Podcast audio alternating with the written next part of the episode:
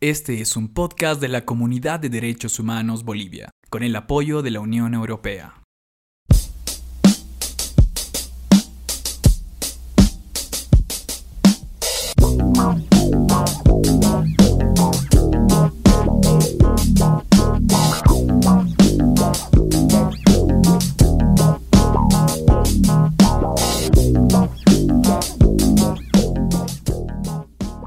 De nuevo y bienvenidas y bienvenidos a todas y a todos a este último episodio de la segunda temporada de Nonda con tus derechos. Como todas y todos saben, hemos dedicado toda esta segunda temporada a hablar sobre justicia. En el marco del proyecto que tenemos con la Unión Europea, que se llama Participación Ciudadana en la Reforma para el Acceso Igualitario a la Justicia en Bolivia. Un proyecto con el que llevamos eh, a cabo la Fundación Construir, Asuncami, Fundación Unir Bolivia, Visión Mundial Bolivia y nosotros, la Comunidad de Derechos Humanos.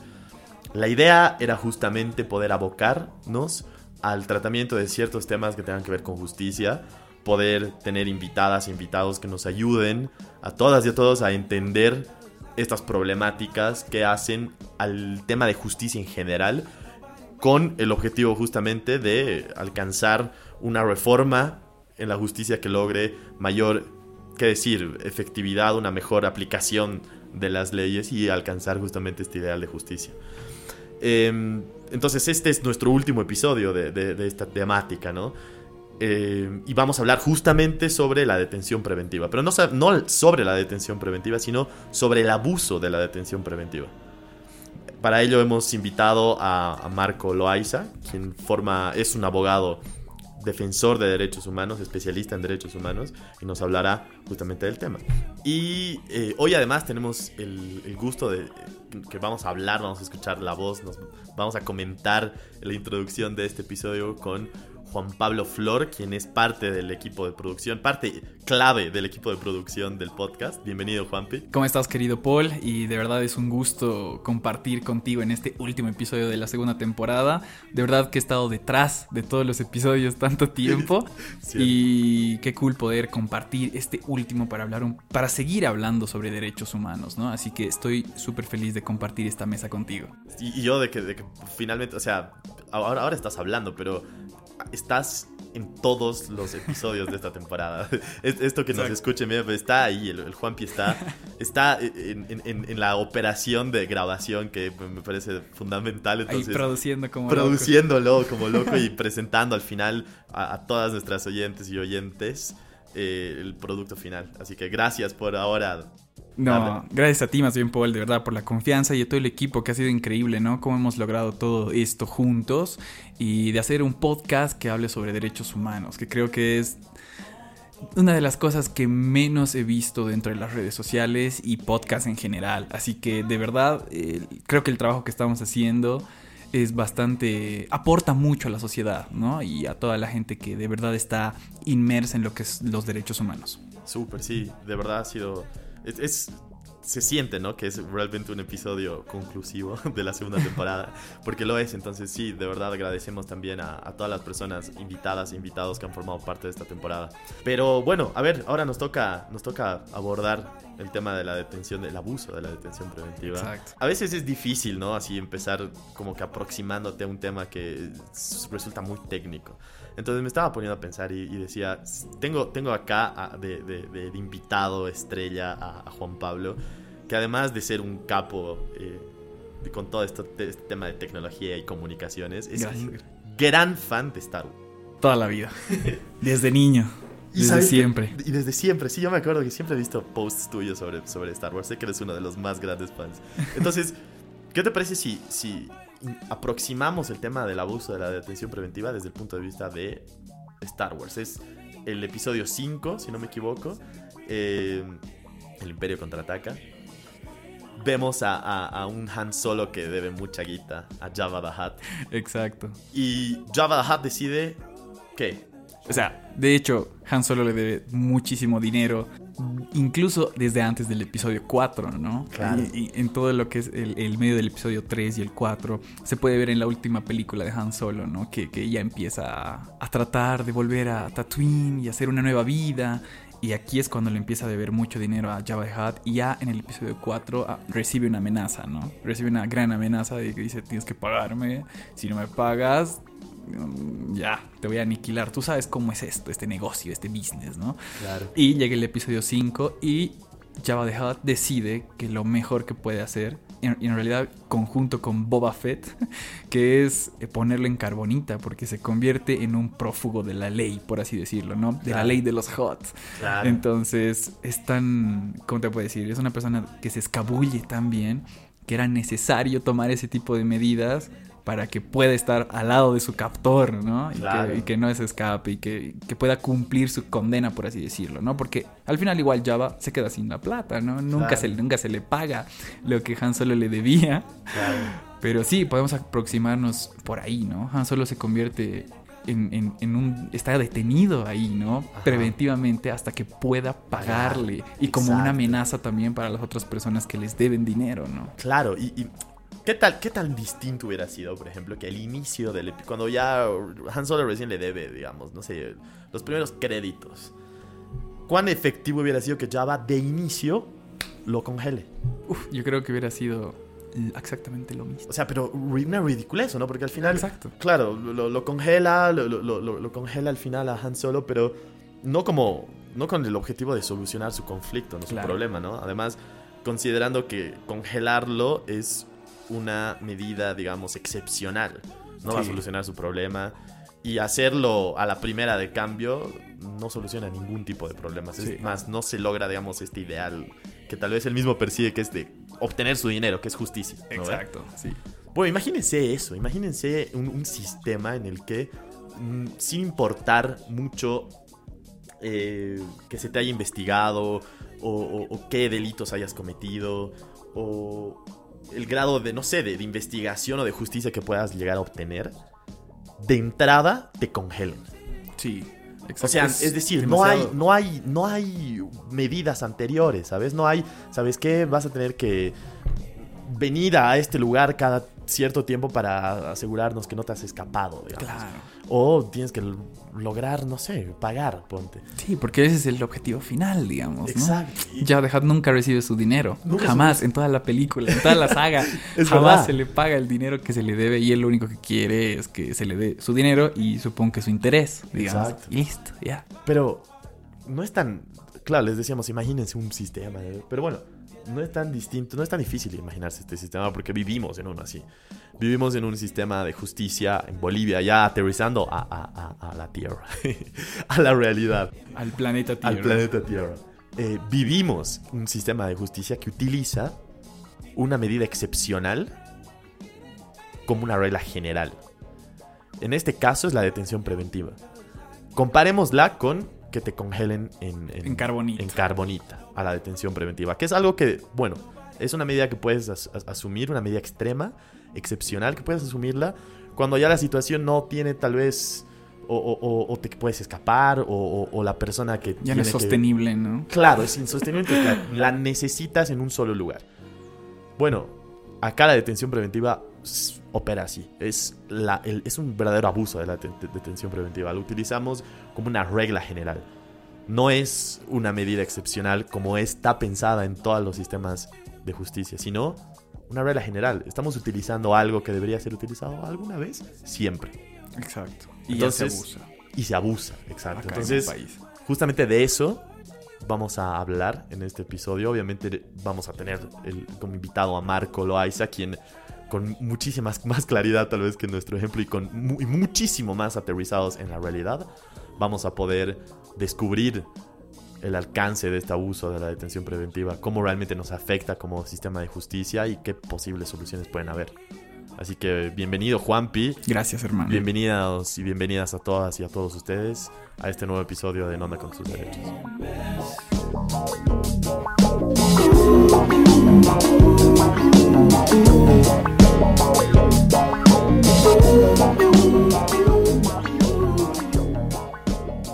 Buenas a todas y a todos. De nuevo, bienvenidas y bienvenidos a un nuevo episodio de Nonda con tus derechos. Como les habíamos dicho en el episodio de hoy, que trata justamente sobre el abuso de la detención preventiva, hemos invitado a Marco Loaiza, quien es abogado especialista en derechos humanos. Tenemos el gusto de estar con él acá y él, junto con él vamos a, vamos a indagar un poco sobre lo que es la detención preventiva. Bienvenido, Marco. Muchas gracias, muy honrado de estar aquí para poder conversar sobre estos temas que son de interés de toda la gente, ¿no?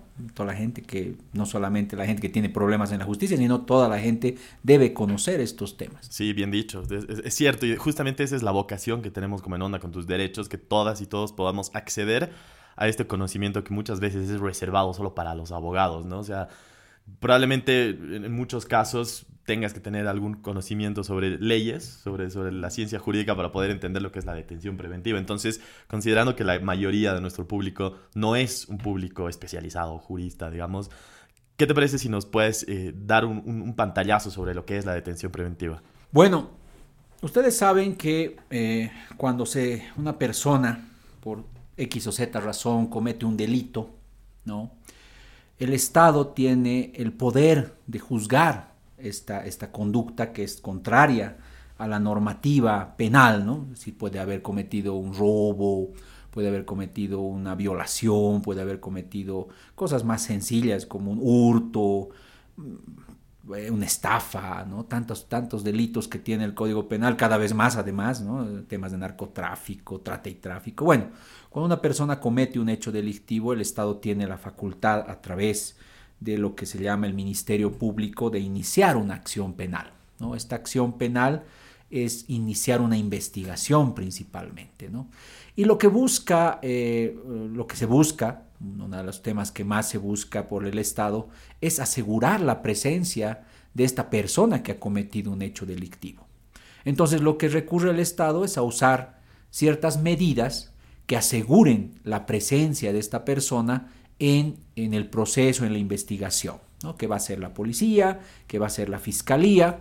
Entonces, cuando eh, ve que este hecho ha sido grave, ¿no? una de las condiciones es que haya sido grave, otra de las condiciones es que la persona sea con probabilidad autora de este hecho, y también, eh, bueno, pues el, Ministerio Público, la Fiscalía, inicie este proceso. Y por lo tanto, vea que si hay peligro de que una persona que está sometida a este proceso pueda escaparse, ¿no?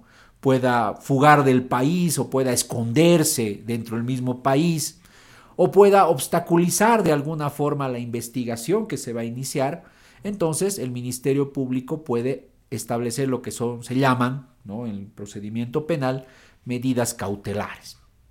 Dentro de todo ese mundo de medidas cautelares que puede establecer el Ministerio Público están, por ejemplo, la detención domiciliaria, la fianza, el eh, presentarse ante el fiscal o la policía una vez por semana, dos veces por semana, dependiendo. Y entre las medidas cautelares eh, también hay algunas de carácter, de carácter patrimonial, es decir, puede haber un tema de una garantía, algo así. Entonces, dentro, pero la más grave la más seria medida cautelar es la detención preventiva. ¿Esto por qué decimos que es grave? ¿No? La más grave, la más seria, ¿no? Porque dentro de los derechos humanos, ¿no? tanto la Declaración Universal de Derechos Humanos, el Pacto Internacional de Derechos Humanos, la Convención Americana sobre Derechos Humanos, releva la libertad, ¿no? releva mucho la libertad de la persona y protege los derechos humanos, la libertad. Por eso, detener a una persona tiene, es, es, una medida muy seria para los derechos humanos, porque le estás privando de, una de las, uno de los valores más fuertes que tiene cada persona, cada ser humano, como es su libertad. Y por lo tanto, pues lo que buscan los derechos humanos es que esta medida de detención preventiva sea muy excepcional cosa que desgraciadamente en la mayoría de nuestro continente en sí, ¿no? en la mayoría de la región eh, latinoamericana por lo menos, es, eh, siempre hay un, hay, un, hay, un, hay un desdén por mantener este derecho humano como tal y se abusa muchas veces de la detención preventiva. Y justamente ese es el, motivo, ¿no? Por el que se convierte esto que, que, nos has explicado también en una problemática, ¿no? Como se utiliza una excepción, una regla de excepción, eh, como una regla general. ¿Nos puedes explicar cómo es que el sistema judicial boliviano ha convertido o ha abusado de, este, esta excepción? Lo que pasa es que, bueno, como les decía, es importante ver que hay condiciones, el, el, el, sistema nuestro desde el año 2000, 2001, ¿no? Es un sistema supuestamente garantista. Es decir, cuando decimos un sistema garantista, quiere decir que se protege o se debería proteger los derechos de la persona que ha cometido un hecho delictivo.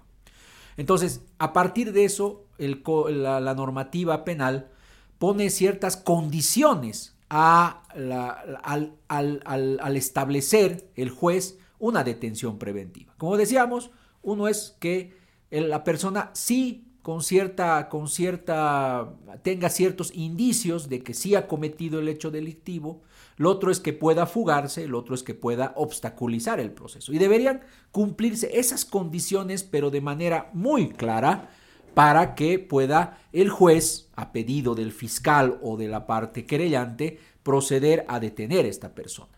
Pero ¿qué ha pasado? ¿No? Esta excepcionalidad que tiene el código a partir de, estos, de estas condicionantes han sido malinterpretadas por los jueces. ¿no? Los jueces malinterpretan estas, estas previsiones, por supuesto, a partir también de ciertas presiones, a partir de eh, muchas veces eh, verse constreñidos a, de alguna forma, eh, no caer mal ante la sociedad, ¿no? O por otro tipo de presiones pueden ser económicas, muchas veces por temas de corrupción. O sea, han empezado a cambiar esta, esta idea que se tenía, ¿no? De la excepcionalidad por, por volverlo algo ya muy común. Y también, bueno, nuestra cultura como sociedad es pues muy inquisitiva, ¿no? Es muy inquisitiva, ¿no? Somos muy reactivos los bolivianos a los temas delictivos. ¿Por qué? Porque Siempre queremos ver eh, castigo inmediato, siempre queremos ver sanción a, quien haya, no se porte como nosotros, ¿no? A veces con una doble moral, incluso una hipocresía muchas veces, ¿no? Entonces, a veces queremos queremos que se queme al delincuente, ¿no? Ya queremos lincharlo, ¿no? O sea, de una forma a veces literal y otras veces también de una forma, ¿no? Eh, mediática, nos gusta esto, ¿no? Entonces, eh, entonces, claro, se ve, empiezan a tomar la detención preventiva, el abuso de esta medida, para también librarse o bajar los niveles delincuenciales primero, ¿no? Porque, claro, liberar a una persona que quizá comete de manera eh, reiterativa hechos delictivos, pues pone en riesgo a la sociedad, y así, se así entendían los jueces, lo cual tampoco es cierto, ¿no? Puede ser que no, en la mayoría de los casos no son reincidentes las personas que están en los penales, ¿no? Pero hacen esta interpretación. Por otra parte, eh, el juez, por, por, no tener problemas con la sociedad, con, el, con la fiscalía o con los querellantes, asume esta medida de muy, una forma muy fácil y es ahí donde comienza a crecer.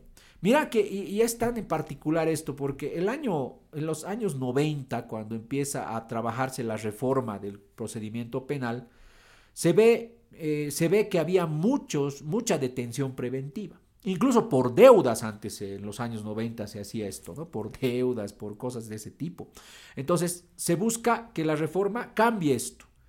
Empieza a cambiar, empieza a bajar, ¿no? Los primeros años del procedimiento penal, empieza a bajar esta detención preventiva, pero ahora estamos en los mismos niveles que en los años 90, ¿no? Es decir, si teníamos en los años 95, me acuerdo bien, teníamos un 95, 97, teníamos el, el 64, 65% de privados, de privados con detención preventiva en las cárceles.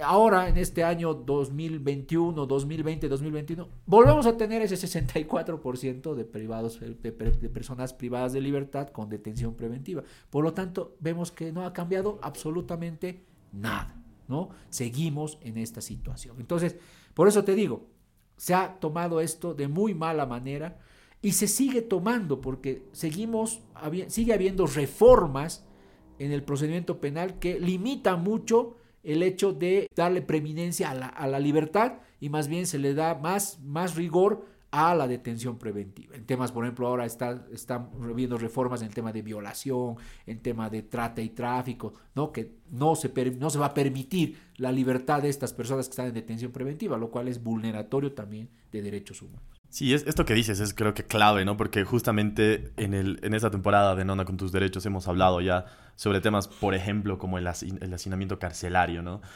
Y mm, Susana Saavedra, quien nos, nos visitó, nos dijo que una de las causas del hacinamiento del Estado, del sistema penitenciario en realidad, era justamente el abuso de la detención preventiva. Entonces, claro, eh, y hablábamos también en ese episodio que en la generalidad, digamos, como, como sociedad en general, nosotros solemos no identificar a los privados de libertad como sujetos de derechos, como personas que, el Estado debe respetarle sus derechos, ¿no? Varios de ellos, o sea, hablando de la detención preventiva, en este caso sería el derecho a la libertad, ¿no? Entonces, ¿qué, qué opinas tú? O sea, es, va de la mano con lo que nos decías hace rato, ¿no? Es una sociedad, vivimos en una sociedad, somos una sociedad que además de, ser bastante inquisitiva, eh, no reconocemos que los presos, son también sujetos de derechos. Eso es cierto, ¿no? Es decir, por eso te digo, o sea, como somos una sociedad tan vindicativa, ¿no? De, los, de, las conductas negativas, ¿no? Porque eso es, eso es lo que hacemos, ¿no? Queremos venganza, ¿no? Es decir, creemos que la venganza es justicia y eso no, no funciona así. Entonces vemos que hay una persona que ha cometido un hecho delictivo y nos olvidamos que esa persona es un ser humano primero, ¿no? Con dignidad, con, con, igualdad, con libertad, con todas las garantías y derechos que, nos, que se tiene. Entonces olvidamos eso, olvidamos completamente y por eso también surgen estas cosas, ¿no? Ah, hay que establecer la pena de muerte, ¿no? Siempre sale el tema de hay una muerte, hay que establecer la pena de muerte, ¿no? Se les explica a todos, incluyendo asambleístas, políticos, ¿no? O, incluso personas del, órgano ejecutivo, se les dice, se les explica, se les dice, no hay pena de muerte porque la normativa lo prohíbe, ¿no? Ya, no, podemos volver a tener pena. Ah, bueno. Entonces, castración química, ¿no? Castración química, castración. Eh, cadena perpetua. Entonces, vea, ¿ves? O sea, la reacción no es de una, de una forma, bajo un parámetro de derechos humanos, donde debemos ver por qué esa persona ha cometido ese hecho delictivo. ¿No? ¿Por qué? Porque es una persona, así como tú, como yo, como todos, debe tener cosas en su mente, en su corazón, ha, tenido una vida difícil, una situación, por una niñez muy complicada, ha sido su objeto víctima de violencia. Entonces, todo eso habría que ver por, para que haya reaccionado de una manera y haya cometido un hecho delictivo. Nadie es delincuente porque realmente quiere, sino porque la situación, el ambiente, lo, le, ha llevado a esa situación. Entonces, creo que eso olvidamos, ¿no? Olvidamos y por eso es más fácil para el Estado meterlos a la cárcel, ¿no? Hacerlos que estén ahí en situaciones realmente eh, de tortura, porque ya toda la doctrina del Comité contra la Tortura señala de que cuando estás en una situación de hacinamiento, sin salud, sin educación, sin rehabilitación en un penal, ya es una tortura, porque te están castigando eh, tanto psicológicamente, te están castigando tanto físicamente, o sea, todo, todos los presos en las cárceles podríamos decir que están sufriendo tortura, por lo menos el gran porcentaje que no tiene ciertos beneficios, porque sabes que ahí también hay una situación de beneficios, de si tienes dinero estás mejor, pero todos en cierta forma sufren esta situación. ¿no? Entonces, claro, todo esto nos hace ver que ese, esa, esa, esas, esas 261% de hacinamiento que tenemos en las cárceles, que seguramente Susana les dijo que tenemos más o menos una cosa de 17.600, 700, esto va bajando, subiendo presos internos en los penales, para una capacidad de 6.700 personas. O sea, realmente es pues inimaginable. La sociedad, la gente si iría a los penales, estoy seguro que tendría otra, otra percepción de la gente. Pero también habría esta percepción de que dirían, ah, pues se lo, se lo merecen, ¿no? Se lo merecen porque, porque se han portado mal, digamos, ¿no? Y, y deben sufrir, sin saber toda esta otra carga que debería, debería analizarse, ¿no? Entonces, pues, ese es un gran problema, ¿no? Sí, totalmente. creo que de esto podemos seguir hablando, ¿no? El, del pensamiento, digo, de la sociedad, que seguramente es una de las cosas a cambiar, ¿no? El, poder concientizar tal vez a la población de, y, no sé qué, qué, qué, tan efectivo sea, digamos, ¿no? Pero evidentemente yo creo que de alguna manera influye en, en, en, cómo el juez, como nos decías, ¿no? Cómo el juez termina dictaminando, ¿no? O sea, esta presión social y demás. Pero en fin, em, Susana también eh, nos decía, nos hablaba sobre que solucionar el tema del hacinamiento carcelario no implica solamente, por ejemplo, una reforma presupuestaria o la asignación de más recursos, de, creación de nuevas infraestructuras. Entonces, eh, por todo lo que nos comentas, asumo que el tema de la detención preventiva es también un, problema así de complejo que no requiere solamente una forma de soluciones. ¿Cuáles crees que, que deberían tomarse, no? Básicamente, bueno, yo creo que primero tendría que asumirse los principios de derechos humanos que están establecidos en la normativa, ¿no? tanto en la Constitución, en, las normas internacionales, en el mismo Código de Procedimiento Penal, y, no, y ver las circunstancias. Ahora, hay que ver muchas otras medidas que puedan asumirse a partir de, de, eh, evitar esta cuestión. Y, eso, y eso pasa por un análisis de cada caso también. ¿Por qué? Porque tú ves dices, eh, hay, hay, hay, los casos no son analizados a partir de la situación real. Porque tú vas a hacer una revisión a tribunales, por ejemplo, y vas y te quedas a ver una audiencia de medidas cautelares, y tú dices que la parte, la parte imputada muchas veces no, no es una delincuente habitual, no, es, no, no, no hay nada de esto muchas veces. Te diré que sí puede haber en muchas situaciones, pero en otras no. Es una persona que tiene un trabajo, que tiene una familia, que tiene un domicilio, pero nada de esto es visto porque el juez está enseguecido en que si no, lo, si no hagan la detención preventiva, seguro lo van a, le van a hacer un proceso por prevaricato, le van a hacer una, una le, van a, le va a venir una investigación, una sanción, pero te das cuenta, o sea, no ha cumplido nada de lo que dice el código, porque esta persona tiene un domicilio, tiene un trabajo, tiene una familia establecida, ni pasaporte por ahí tiene para salir del país, no, o sea, no tiene los medios, ve sus cuentas bancarias y tiene mil bolivianos en su cuenta de ahorro, que no le va a servir para llegar ni a, ni a desaguadero. O sea, todo eso no es analizado de esa manera. Y por lo tanto el juez lo único que hace, no, ya, fuga, obstaculización, porque el fiscal le ha dicho, ni siquiera porque el fiscal ha probado eso. ¿no? Entonces, ese es un gran problema. ¿no? Simplemente porque ya, mi modo, hay que detenerlo. Y eso lo vemos todos los días, puedes verlo en tribunales. Si tú te piensas ahí, y listo, o sea, vas a ver qué es esa situación. Lo otro es que el Estado tiene que ver, buscar otras medidas, ¿no? Por ejemplo, el tema de, eh, la, de, usar la tecnología, por ejemplo, ¿no? En otras partes se usa estos, estos grilletes electrónicos, por ejemplo, ¿no? Eh, y, eso es, y eso ha dado muy buenos resultados en otros países porque son situaciones de tecnología que ahora con los avances puedes saber eh, perfecta y exactamente dónde está una persona, qué está haciendo, ¿no?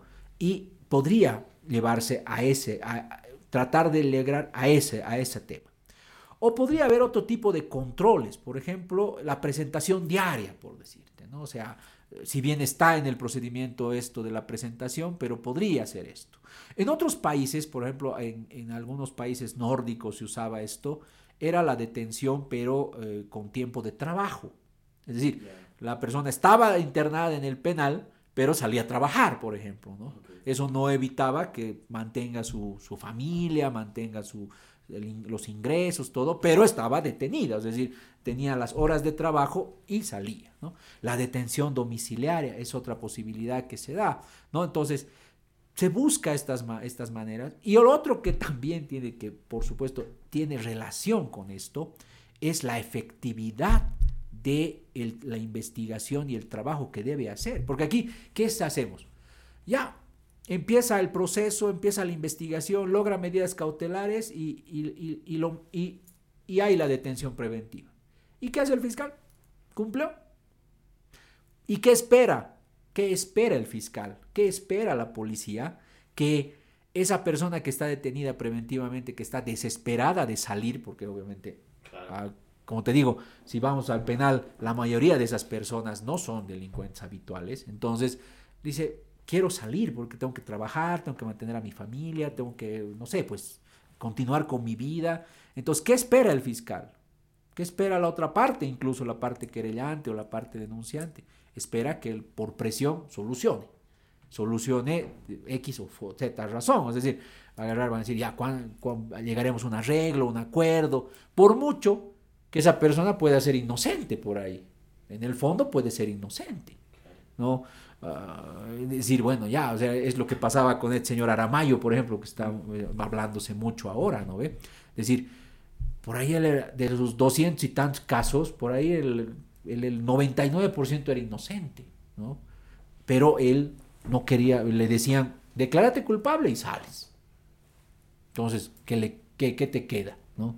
Si eres una persona que no está en una situación no sé, no ha hecho de la delincuencia una cuestión habitual, vas a hacerlo, vas a llegar a una... Entonces te sientes un poco presionado, extorsionado por el mismo sistema, ¿no? Entonces, claro, eso es lo grave, ¿no? Y es por eso que se usa la detención preventiva muchas veces. Dicen, ah, ya, se logra la detención, entonces la persona va a hacer lo que sea, aunque sea declararse culpable, aunque no lo sea, porque sabe que el sistema no funciona esos tres meses, cuatro, cinco o seis que, establece la norma que puede estar detenido preventivamente, pues eh, la fiscalía no va a hacer nada.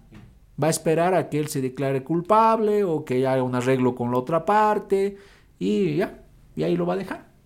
Entonces, ahí estamos. Por eso hay tanta gente en los penales que seguramente no tiene los medios para solucionar su problema de fondo. ¿no?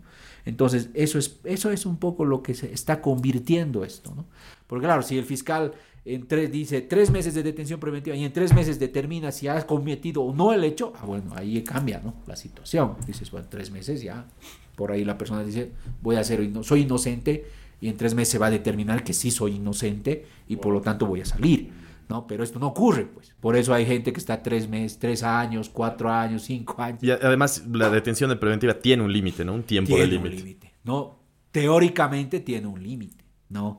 Pero bueno, eh, pues esto en muchos casos hay gente que, mira, yo conocí un caso en Palmasola, por ejemplo, que la persona ha, ha cumplido el, el, el, tiempo máximo por el delito por lo que estaban procediendo, procesando detención preventiva. O sea, el, el, tiempo máximo de ese delito me parece que eran seis años, porque creo que era estelionato, una cosa así.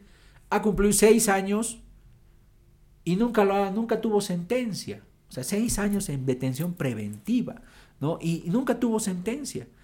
¿Y qué han hecho? Y mira, ni siquiera para decir que aquí podría decir el fiscal por decirte, ucha, sí, mira, hemos cometido un error, mil disculpas, señor, mañana váyase a su casa.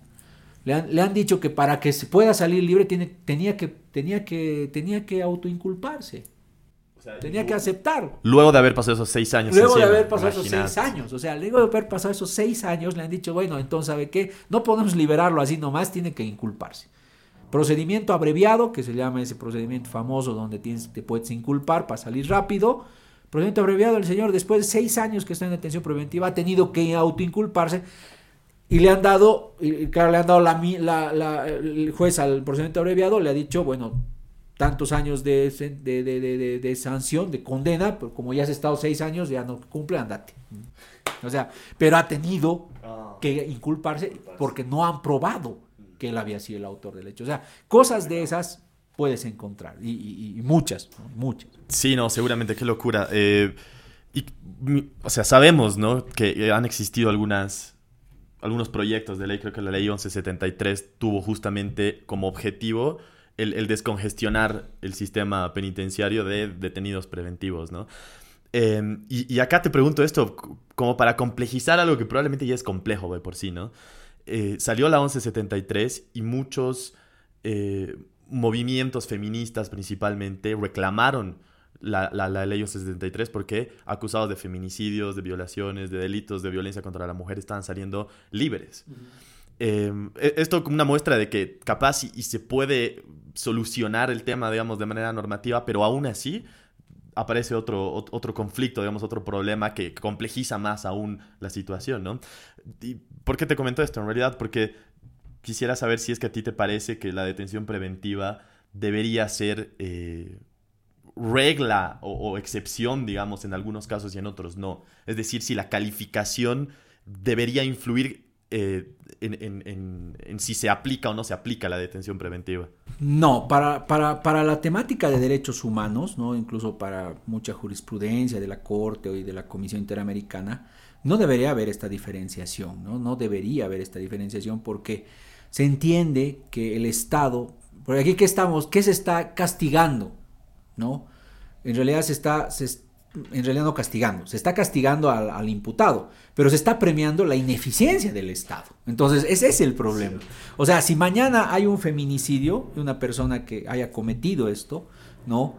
Eh, pues se entendería de que el Estado debería probar esto en, en, el menor tiempo posible para sancionar y condenar a esa persona. Pero si el Estado es ineficiente, pues Simplemente estás haciendo una sanción anticipada al feminicida. Y que por supuesto tiene todo el derecho de usar pues las, las, armas que te da el mismo, el mismo sistema para salir en libertad.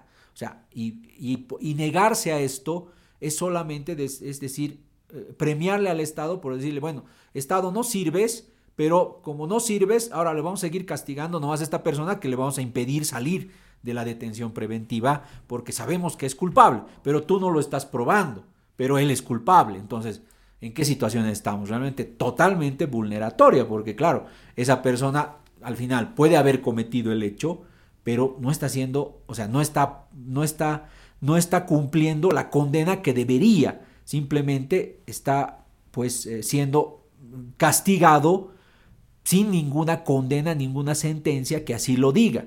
Y se le está castigando de paso doblemente porque, claro, él no tiene la culpa que el Estado pues sea ineficiente. Entonces tienes que pagar la ineficiencia del Estado porque también puede ser pues, la presunción de inocencia está presente ahí. En cualquier proceso está presente la presunción de inocencia. Entonces, ¿por qué tendría que sí ser hay presunción de culpabilidad para unos temas y presunción de inocencia para otros temas? ¿no? La presunción de inocencia es para todos los temas. Entonces, no puedes agarrar y decir, ¿sabes qué? No, no, en estos no hay presunción de inocencia, en estos sí. ¿No? Es como, esto no puede funcionar así, ¿no? Me parece espectacular esto que nos has dicho, que es en realidad más que un castigo al, imputado, al, sospechoso, es más un premio, ¿no? A la ineficiencia del Estado. esto es, espectacular esto que dices, pues además es muy cierto.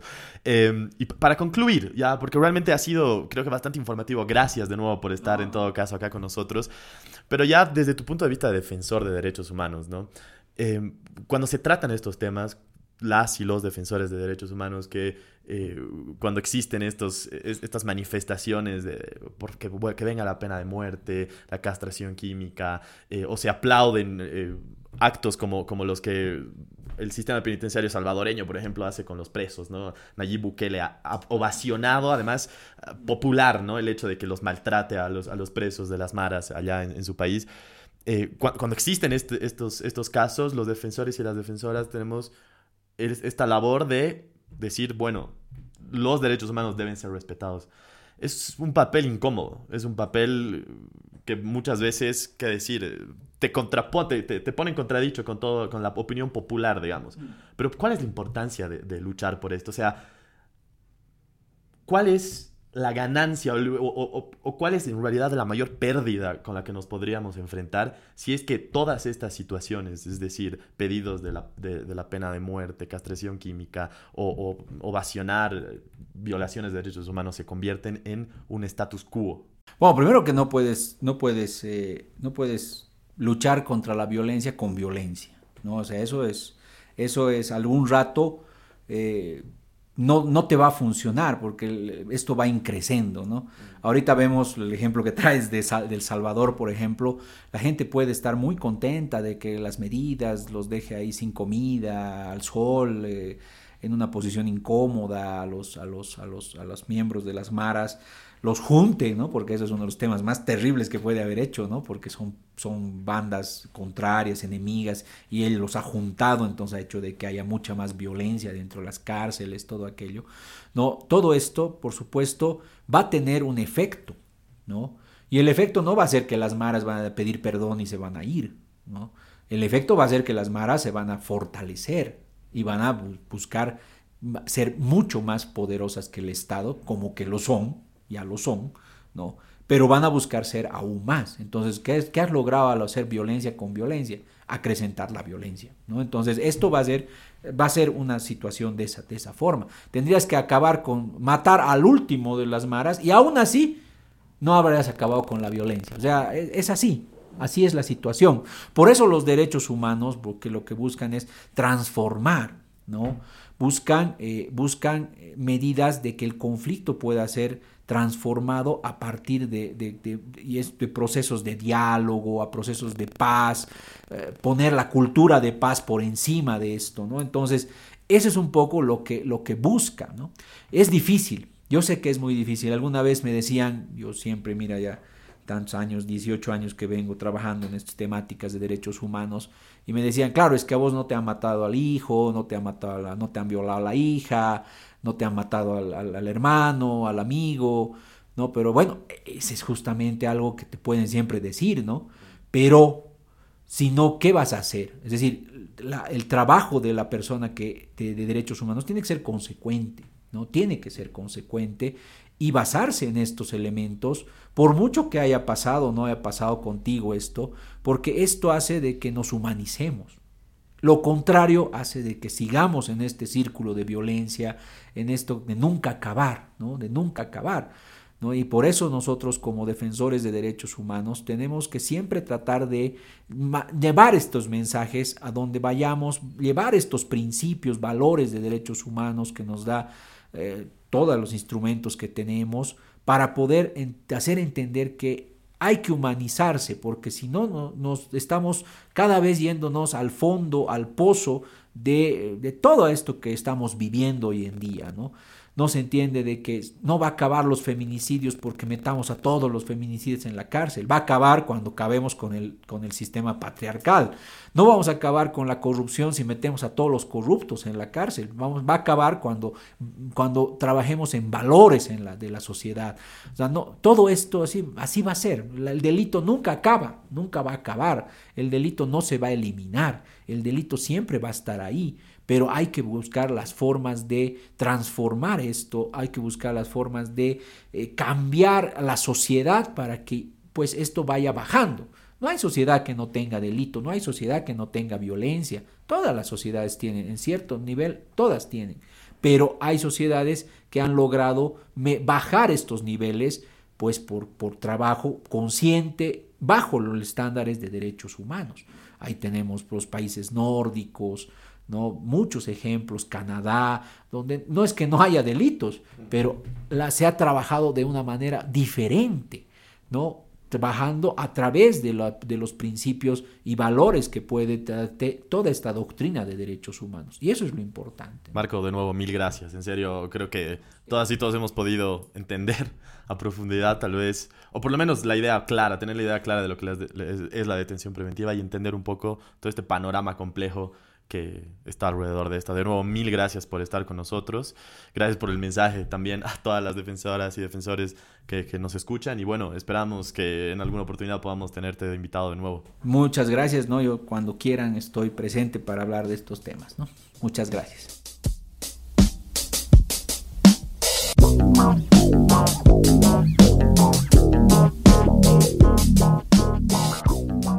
De nuevo, la entrevista con Marco Loaiza, así como las entrevistas que hemos tenido durante esta temporada, nos han dejado con un problema complejizado. Que se entienda bien, complejizado no quiere decir con un problema mayor al que hemos, con el que hemos iniciado, porque por lo menos ahora podemos entender el problema. Eso es que decir la utilidad de complejizarlo, poder entrar en el entendimiento del problema, poder entender todas sus dimensiones para recién poder proponer siquiera algún tipo de solución. Vemos de nuevo que la detención preventiva es un tema que está enraizado en muchos otros problemas de la justicia boliviana. Es ciertamente uno de los problemas a solucionar, pero no pensemos que solucionar este o parcialmente solucionar este va a contribuir en una determinante solución o mejoramiento de nuestro sistema de justicia. Creo que, y a modo de conclusión ya de nuestra temporada esta dedicada a la reforma de justicia, podemos concluir entonces que reformar la justicia boliviana va a requerir esfuerzos mayores, múltiples y simultáneos de todas las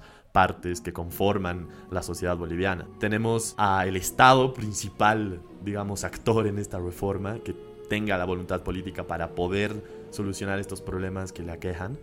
Tenemos el rol de las organizaciones de la sociedad civil y las ONGs, que con un rol técnico, crítico, analítico, buscará justamente que estas reformas se cristalicen, se materialicen.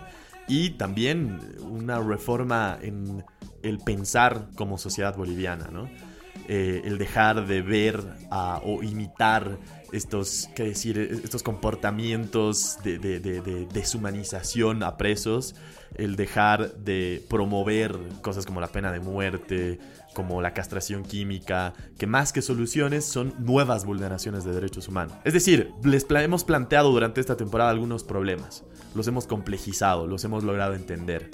Ahora, el rol que tenemos todas y todos es poder buscar soluciones desde donde estemos con el objetivo de que estas soluciones no sean vulneratorias de derechos humanos. Es decir, que nuestras soluciones, las soluciones que propongamos, todas y todos tengan un enfoque de derechos humanos. Esperamos de parte de la comunidad de derechos humanos, de parte de la Unión Europea y de parte de este proyecto con el que estamos junto con Visión Internacional, Asuncami, Fundación Construir, que hayamos podido llegar a todas y a todos ustedes, que hayamos podido indagar sobre algunos temas de justicia y que ciertamente dejemos juntos en, en la palestra de la discusión estos temas importantes para la reforma de justicia. Es el final de la segunda temporada, pero ciertamente vamos a volver en una tercera temporada de En Onda con tus Derechos para seguir hablando sobre temas de derechos humanos. No se olviden seguirnos en nuestras redes sociales, estamos en Facebook, en Twitter y en Instagram como Comunidad de Derechos Humanos y además tenemos una página especial del podcast En Onda con tus Derechos que lleva ese mismo nombre y nos pueden encontrar en Instagram. De nuevo, ha sido un gusto poder hablar con todas y todos ustedes y espero que en la siguiente temporada podamos contar con su presencia como oyentes de nuestro podcast.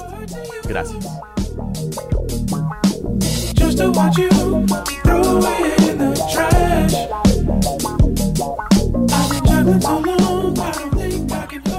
En Onda con tus Derechos es un podcast de la Comunidad de Derechos Humanos Bolivia, con la producción general de Paul Andrés Santos Nava, la asistencia de producción a cargo de Juan Pablo Flor Alcons y Stephanie Tapia Sanginés bajo la supervisión de Mónica Bayá Camargo.